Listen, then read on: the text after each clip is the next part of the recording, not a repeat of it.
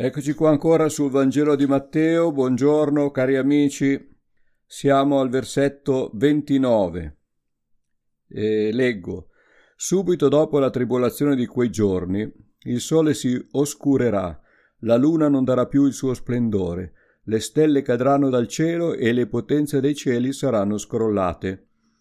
Allora apparirà nel cielo il segno del figlio dell'uomo e allora tutte le tribù della terra faranno cordoglio e vedranno il figlio dell'uomo venire sulle nuvole del cielo con grande potenza e gloria.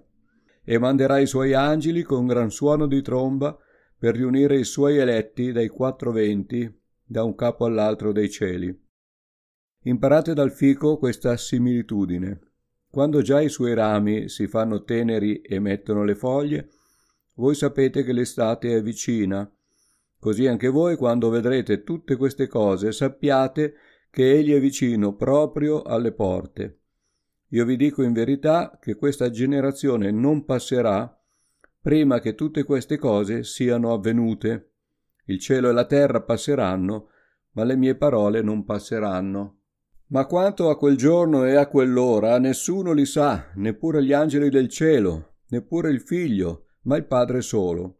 Come fu ai giorni di Noè, così sarà alla venuta del figlio dell'uomo. Infatti, come nei giorni prima del diluvio si mangiava e si beveva, si prendeva moglie e si andava a marito, fino al giorno in cui Noè entrò nell'arca e la gente non si accorse di nulla finché venne il diluvio che portò via tutti quanti, così avverrà alla venuta del figlio dell'uomo. Allora due saranno nel campo, l'uno sarà preso e l'altro lasciato. Due donne macineranno al mulino, l'una sarà presa, l'altra lasciata. Vegliate dunque, perché non sapete in quale giorno il vostro Signore verrà. Ma sappiate questo, che se il padrone di casa sapesse a quale ora della notte il ladro deve venire, veglierebbe e non lascerebbe scassinare la sua casa. Perciò anche voi siate pronti, perché nell'ora che non pensate il figlio dell'uomo verrà. Qual è mai il servo fedele e prudente che il padrone ha costituito sui domestici per dar loro il vitto a suo tempo?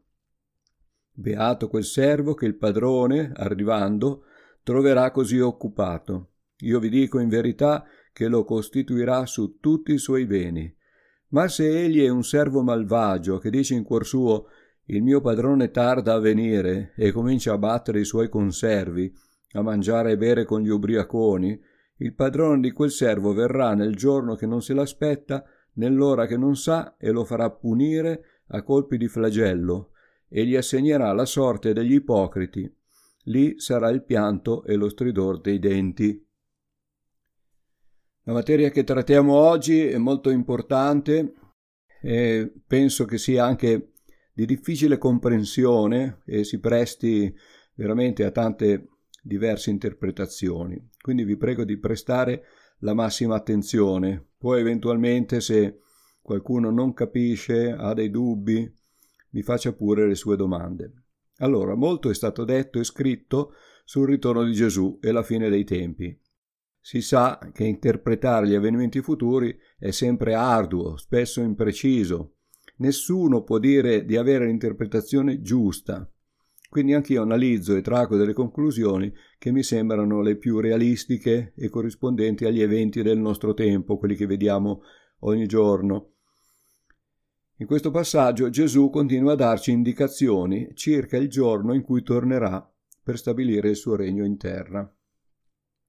Ho sempre pensato alla grande tribolazione come ad un evento che si deve ancora realizzare. Ma in questi giorni, addentrandomi in questo capitolo di Matteo, mi sono fatto un'idea un po' diversa e questa che vi presento è una mia interpretazione, voi fate poi le vostre considerazioni. L'espressione subito dopo la tribolazione di quei giorni si riferisce alla tribolazione descritta al verso 21, dove è scritto perché allora vi sarà una grande tribolazione quale non v'è stata dal principio del mondo fino ad ora né mai più vi sarà. Però occorre esaminare bene ogni parola di Gesù per capire la successione di questi eventi. Questa grande tribolazione era un castigo per gli ebrei. È iniziata nel 70 d.C. con la dispersione ed è continuata fino al nostro tempo con lo sterminio nazista. Il verso 29, dicendo subito dopo la tribolazione di quei giorni, cita alcuni eventi che non si sono ancora manifestati, e cioè il sole si oscurerà, anche la luna non rifletterà più la sua luce, le stelle cadranno, eccetera. Quindi si tratterebbe di una tribolazione universale, non più limitata agli ebrei. Il dubbio comunque rimane. C'è già stata e ora aspettiamo gli ultimi eventi cosmici prima del ritorno di Gesù, oppure ne deve venire una peggiore. A mio avviso, se pensiamo che l'olocausto è terminato nel 1944, siamo nel tempo del subito dopo.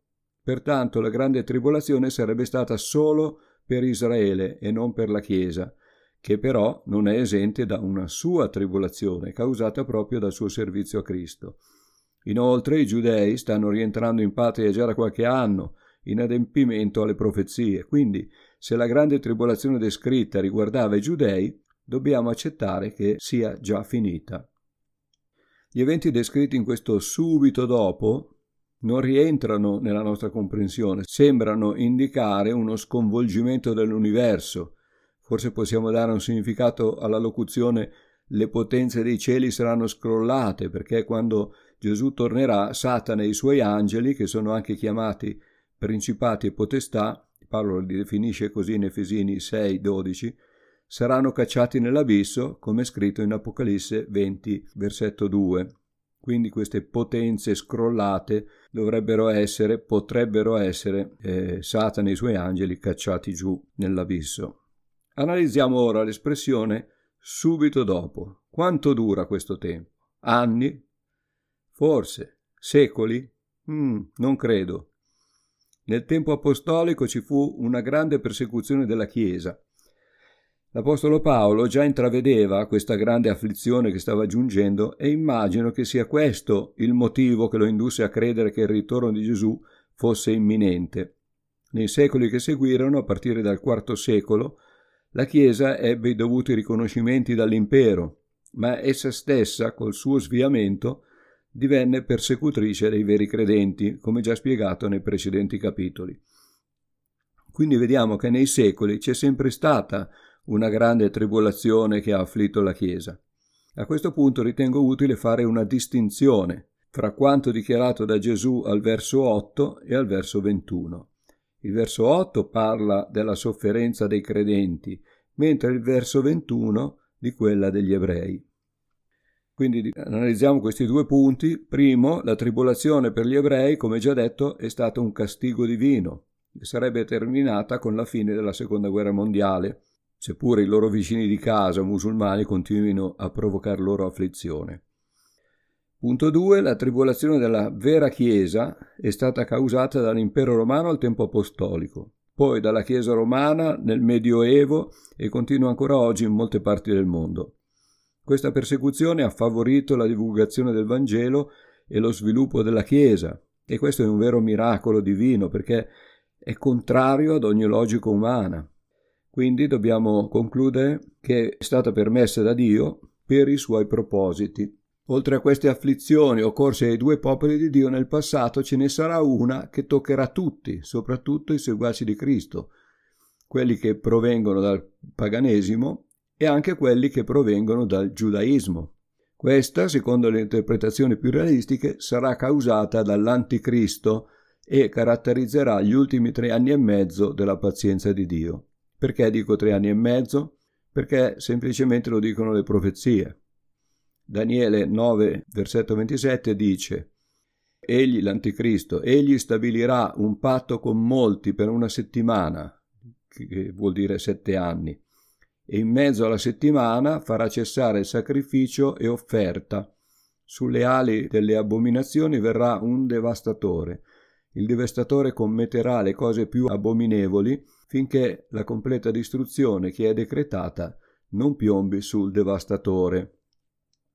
Poi Daniele 8, 13 e 14 dice Fino a quando durerà la visione del sacrificio quotidiano, dell'iniquità devastatrice del luogo santo e dell'esercito abbandonati per essere calpestati? Egli mi rispose Fino a 2300 sere e mattine, poi il santuario sarà purificato. 2300 sere e mattine sono sette anni. Poi ancora alla fine del libro di Daniele, capitolo 12, versetti 11-12, leggiamo che dal momento in cui sarà abolito il sacrificio quotidiano e sarà rizzata l'abominazione della desolazione, passeranno 1290 giorni, tre anni e mezzo. Beato chi aspetta e giunge a 1335 giorni. Complessivamente sette anni contati secondo il calendario giudaico, nel mezzo dei quali si manifesterà l'Anticristo. Ma attenzione, queste profezie di Daniele riguardano ciò che poi avrebbe fatto Antioco Epifane, il cui regno è successivo a quello di Alessandro Magno e antecedente all'avvento dell'impero romano che cominciava a rafforzarsi proprio alla fine del suo regno e ne causò la fine. Ma Gesù, prendendo ad esempio un evento del passato, parla di ciò che deve ancora accadere. Antioco Epifane, che era figura dell'Anticristo, faceva parte del passato. Ecco perché associamo fra loro questi due sinistri personaggi. L'Anticristo che verrà farà le stesse cose di Antioco Epifane, perché lo spirito diabolico che lo guiderà sarà lo stesso. 2300 sere e mattine, quindi come già detto secondo il calendario giudaico corrispondono a sette anni, nel mezzo dei quali si manifesterà pienamente l'Anticristo, un personaggio politico sconosciuto che come Epifane apparirà sulla scena mondiale all'improvviso. Dietro le quinte della politica, senza destare sospetti, farà le sue mosse, stringerà alleanze, ingannerà i colleghi e quando apparirà metterà in atto pubblicamente i suoi progetti, fra i quali la devastazione della Chiesa e proclamarsi Dio in terra. Già si sta delineando all'orizzonte quello che viene chiamato il Great Reset, il grande resettaggio del mondo intero, di tutto il sistema, il nuovo ordine mondiale con cui l'Anticristo si prefigge di guidare l'umanità intera secondo i suoi propositi. Reset sappiamo tutti che cosa significhi. Quando resettiamo un PC o uno smartphone, tutti i dati che abbiamo inserito saranno cancellati e l'apparecchio sarà portato alle condizioni originali, come quando era nuovo. Conterrà soltanto i dati del sistema. Così sarà il grande reset. Tutta la cultura, la conoscenza, i valori morali, i progetti in corso, tutto sarà cancellato per fare spazio ai nuovi progetti dell'Anticristo. Quando costui si manifesterà pubblicamente, sappiamo che il ritorno del Signore sarà vicino. Tre anni e mezzo è il tempo che Dio concederà all'Anticristo per mettere in atto la sua follia, per venire poi definitivamente annientato da Gesù Cristo al suo ritorno. L'Anticristo è uno spirito che muove molte persone ed è sempre stato presente nel mondo, ma alla fine dei tempi si manifesterà pienamente in una persona in particolare o in un sistema. Quindi parteciperà la Chiesa a questa prossima tribolazione? Personalmente credo che la Chiesa sarà presente durante questa tribolazione causata dall'Anticristo, ma sarà risparmiata da un altro tipo di tribolazione, quella causata da Dio come punizione per i peccatori, forse come ultimo tentativo di salvarne alcuni. I credenti, finché saranno in terra, come dice Gesù in questo capitolo al verso 9, saranno odiati a causa del suo nome e troveranno sempre molta opposizione. Se questa interpretazione è corretta, l'espressione subito dopo significherebbe che ci siamo, che il tempo è giunto. I discepoli pensavano che Gesù sarebbe tornato al loro tempo, infatti Paolo disse non tutti moriremo, ma tutti saremo mutati. Ma da allora sono passati venti secoli e ora, dagli eventi descritti da Gesù, sembra proprio che il momento della redenzione dei santi sia giunto, il più importante della storia umana. I testimoni di Geova hanno stabilito diverse volte delle date in cui Gesù sarebbe tornato. Le date sono passate e Gesù non si è presentato all'appuntamento. Altri hanno addirittura detto che Gesù è tornato, ma senza manifestarsi al mondo. Evidentemente nessuno di questi ha studiato la Bibbia come si deve. Il ritorno di Gesù sarà un giorno speciale, tutti lo vedranno e si apriranno gli occhi spirituali di tutti per vedere tutto ciò che accadrà nei cieli. Il verso 31 dice che mentre tutte le tribù della terra faranno cordoglio, Gesù manderà i suoi angeli a raccogliere gli eletti, ossia tutti coloro il cui nome è scritto nel libro della vita. Noi stiamo assistendo a tutti i segnali descritti da Gesù in questo capitolo e ciò significa che il tempo del suo ritorno è veramente arrivato. Israele, anche se Dio l'ha già raccolto da tutte le nazioni dove l'aveva disperso e si è ricostituito come nazione, è ancora parzialmente nella tribolazione a causa di tutti i suoi nemici che lo vorrebbero annientare una volta per tutte. Secondo la profezia di Ezechiele, capitolo 38, prima del ritorno di Gesù, questi popoli muoveranno guerra per l'ultima volta a Israele. Chi saranno questi popoli? persiani, etiopi, libici, turchi, russi, iraniani, arabi, una moltitudine, e causeranno al popolo di Dio una grande afflizione, ma saranno definitivamente distrutti da un inaspettato intervento del Signore degli eserciti. Gesù ci dà un'altra indicazione su ciò che accadrà appena prima del suo ritorno, ovvero nulla, nulla di visibile. La Chiesa del Signore ha già ricevuto le indicazioni su ciò che accadrà, ma chi non conosce il Signore non si accorgerà di nulla, come avvenne al tempo di Noè. Poi, nei versi 40 e 41, Gesù spiega come avverrà il rapimento dei credenti. Non saranno chiamati per gruppi, né per famiglie, non saranno i membri iscritti nel registro di chiesa. Uno sarà preso, l'altro lasciato. La fede è personale. La consacrazione è personale. Fratello mio, sorella mia, non puoi affidarti alla fede dei tuoi genitori o dei tuoi figli o del tuo amico spirituale. Non ti puoi appoggiare sulla fede dell'uomo di Dio che ti è stato sempre vicino sperando di vedere in te una vera conversione. Solo la fede personale ti garantirà l'accesso al regno. Per comprendere meglio il fatto del rapimento dei credenti potete leggere prima Tessalonicesi 4, 13-17 e Paolo che lo spiega con parole sue. Poi dal verso 45 fino alla fine del capitolo Gesù parla dei cattivi servi che maltrattano i loro conservi. Cattivi servi, cattivi vignaioli. I servi sono credenti e fra loro ci sono quelli bravi e quelli cattivi.